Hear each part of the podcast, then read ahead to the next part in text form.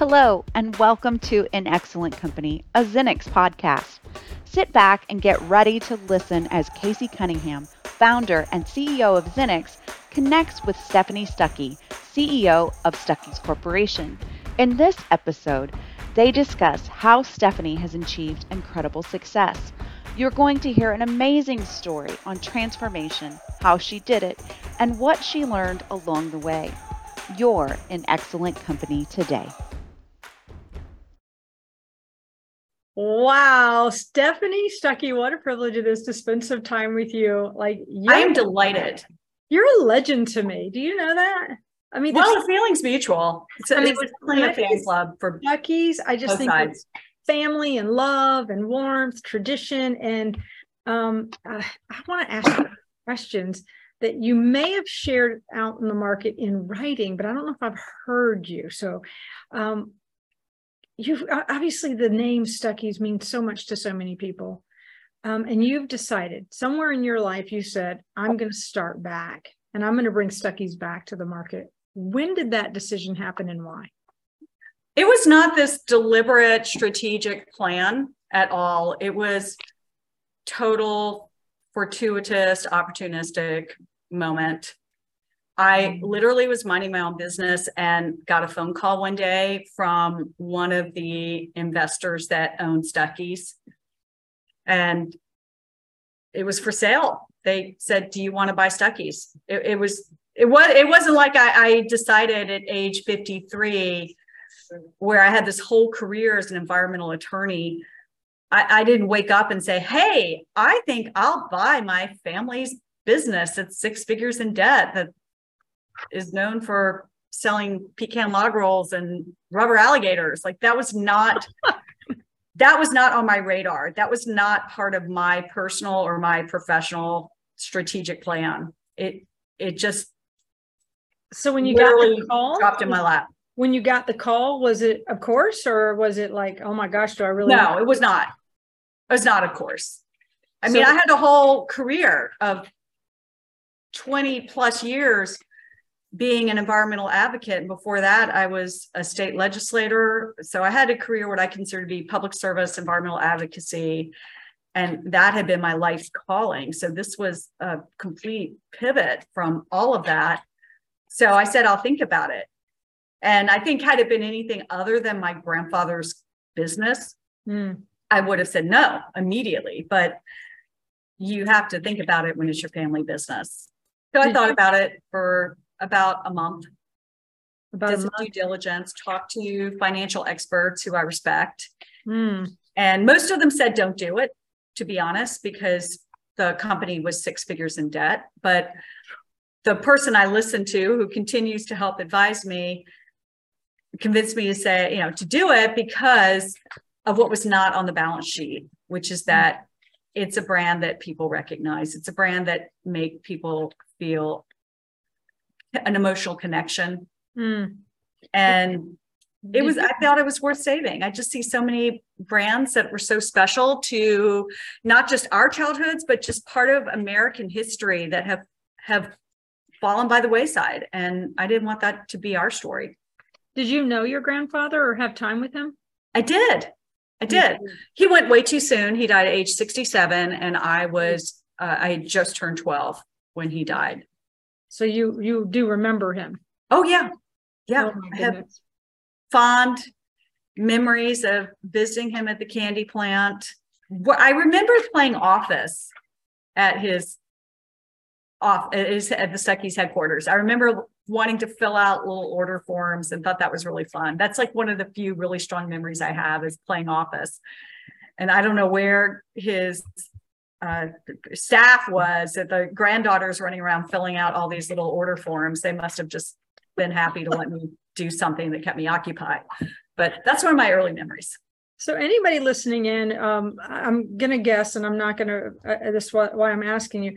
Did you have a hesitation? Not because it was in debt. Did you? Did you know confidently you knew how to run a business? I mean, obviously you had a different uh, background, public service, etc was it automatic like i can do this or did you have any kind no. of doubt or question no.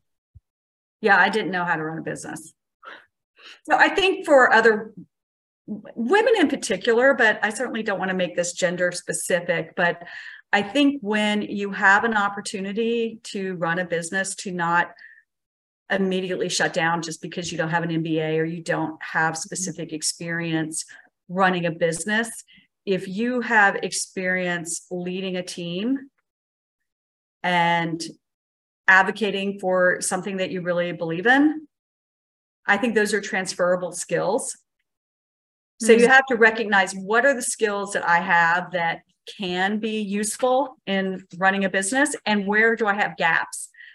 And I think it's really important to recognize where you have those gaps. And my gaps were doing a budget, the the fiscal side of running a business, some of the operations, logistics, supply chain, technology, all of those are really huge gaps.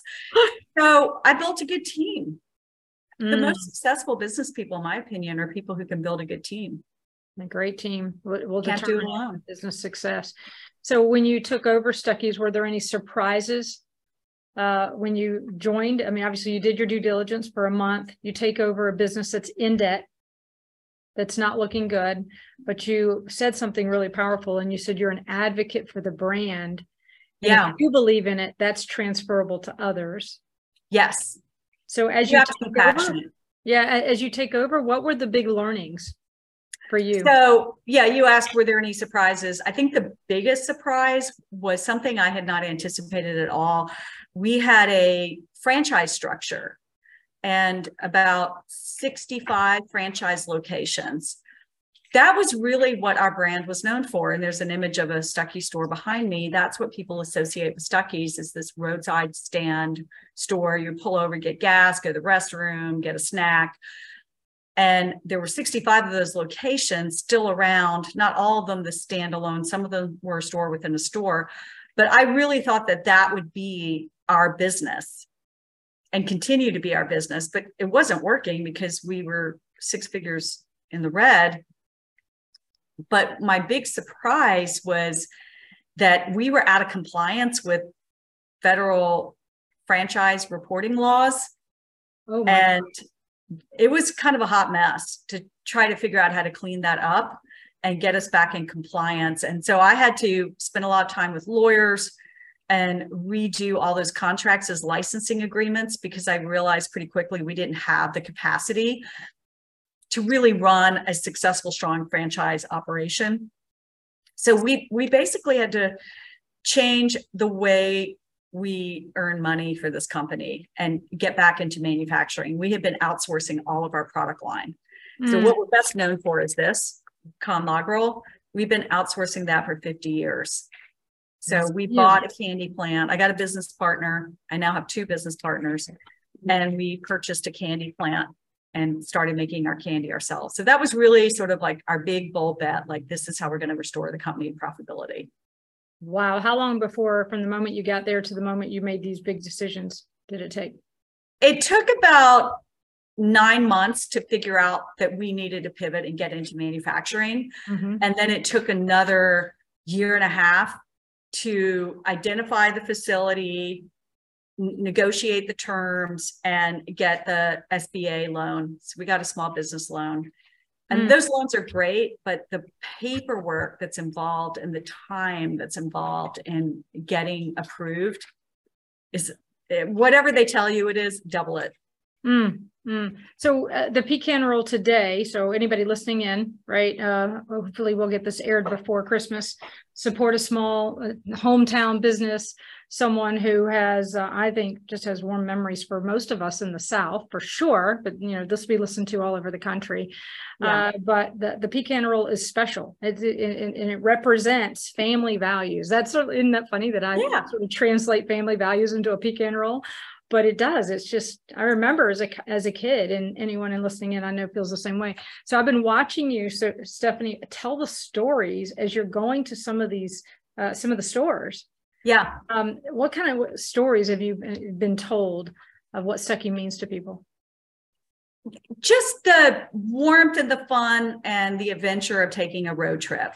So even though we've pivoted in how we are profitable everything we do is still wrapped up in that sense of adventure and freedom and independence that's a uniquely american experience in Mm. my opinion the road trip Yeah. so whether you're buying our pecan log roll at food lion or you're buying it at one of the we now have 70 franchise uh, license locations one of the license locations I want you to have that experience of the road trip. So most of the stories I get from people are of the road trip. They're often very specific. They they went from Michigan to Florida every year, and they they have a particular store, and they remember the exit. They remember items that they bought. It's it's fun to meet things that people remember. I, I got a pet rock. I got a dunking bird, which is this little toy that it's a bird with a it's ridiculous. It's got a blue top hat on it. It dunks into a I know what you're talking. little cup of water. Yeah. So people remember very specific things. And then I have some very touching stories, like a man who took his wife to a Stuckey's on their first date and bought her a pecan log roll. And every year on their wedding anniversary, he bought her a pecan log roll and they had just celebrated 50 years and he wrote me to tell me that so i get stories like that too that are just so Mm. special like how our brand is a part of people's lives So Stephanie, as you were growing up, what uh, what how has Stephanie become so motivated and so driven? I think I'm motivated than more than most third generation owners of businesses because this wasn't handed to me and because it was out of our family hands.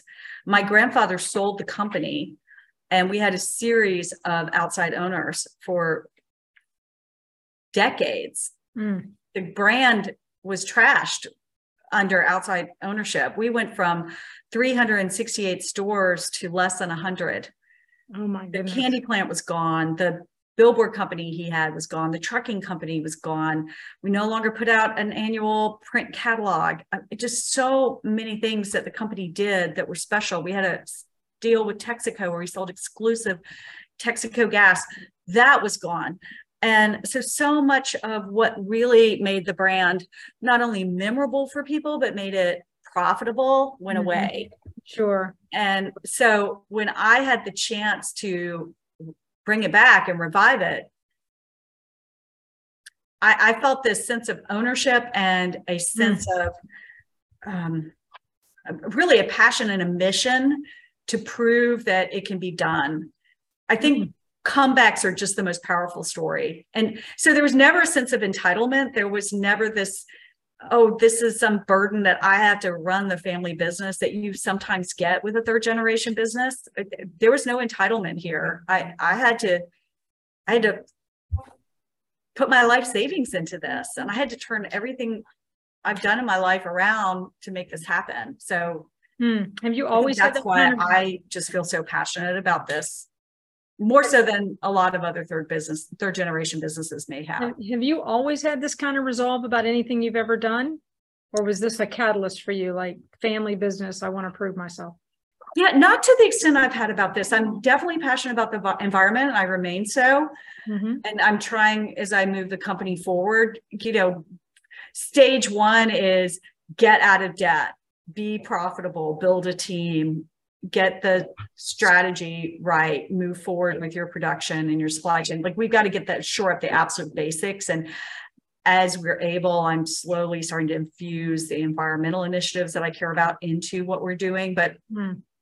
uh, the environment remains something I'm passionate about, but there's nothing I've been more passionate about than reviving my family's business. And I think it's just that emotional connection. Well, I think you have an army of people that are cheering for you. I, I can tell you that based on some of the social that I've seen out there of everybody wanting to wish you well and knowing the impact that you've had on their road trips. Um, let me ask you from a leadership standpoint, you, you mentioned some of the surprises you had um, as a leader today. Uh, what do you think the top three characteristics are in being successful? Building a team, having a very strong sense of why Hmm, you're doing what you're doing. And the why can't be, I want to make a profit. The why has to be something larger than the hmm, the core function of what your business is doing. You know, our why is not to make pecan log rolls. Our why is not to make money. Our why is to revive something that's really classic and special about roadside Americana Hmm. and inspire people to want to explore America and celebrate that is celebrate American made products Hmm. and show that a third generation business that was almost Gone. on, you know, was on death, was on life support, The life support be for sure. revived. I was going to say it's almost dead. It was, it was, it was on life support. So mm-hmm. that strong sense of mission is mm-hmm. critical. And then the most important thing, which I have to practice all the time, which is listening. Build a team and then listen to them. Hmm. I mm-hmm. really try as much as possible when we're in these team meetings and we have challenges to, before I just start spitting out what I think is the solution, to say, what do you think? Uh, you know what? I know I did not prep you for this interview. I was just like, let's just talk. Yeah, I threw a you know a curveball. Like, tell me about leadership. And what you just shared is so more much more profound than you even realize because we teach leadership. yeah, The way you summed it up so beautifully. I'm going to tell you the one that really. I mean, first of all, building a team, listening to your team, but making sure that they have a why they connect to. Right. That Yeah. why, not the. I mean, yes, we all want to be profitable, right? yeah, but the why that is bigger than you bigger than it's like why you uh, like to me the roadside americana to me you're creating memories lifetime memories i mean what a blessing you have to be Yeah. able to invest all your energy into making uh, a difference in the people's lives which by the way is hopefully what we do at our company as well ours is Yes. transform every life we touch if you come into our sales programs leadership we want on the back end that your life is more vibrant and more hopeful and powerful than ever before. And so uh, you and I are, are soul sisters there. And you're building a community, right? You're building Right, a community of connected people who share that passion for building their businesses, making their dreams possible. And, and not just creating wealth, but creating opportunity and prosperity. Absolutely. And uh, we get to do that for a living. How, how cool is that? I know. I, I never thought I would enjoy making money, but then, and I'm still, we're still just, we're making money, but we're putting everything back into growing the company. But there's something just so rewarding about seeing a company that wasn't doing well and is now Hmm. on the road to thriving. We're we're trending in that way. I I, I don't want to say we're we're thriving yet because there's so many issues we have making sure that we can meet the production demands, but we're we're moving in the right direction, and that's just really special. And that's what you get to do too, working with companies and helping them understand how they can move forward.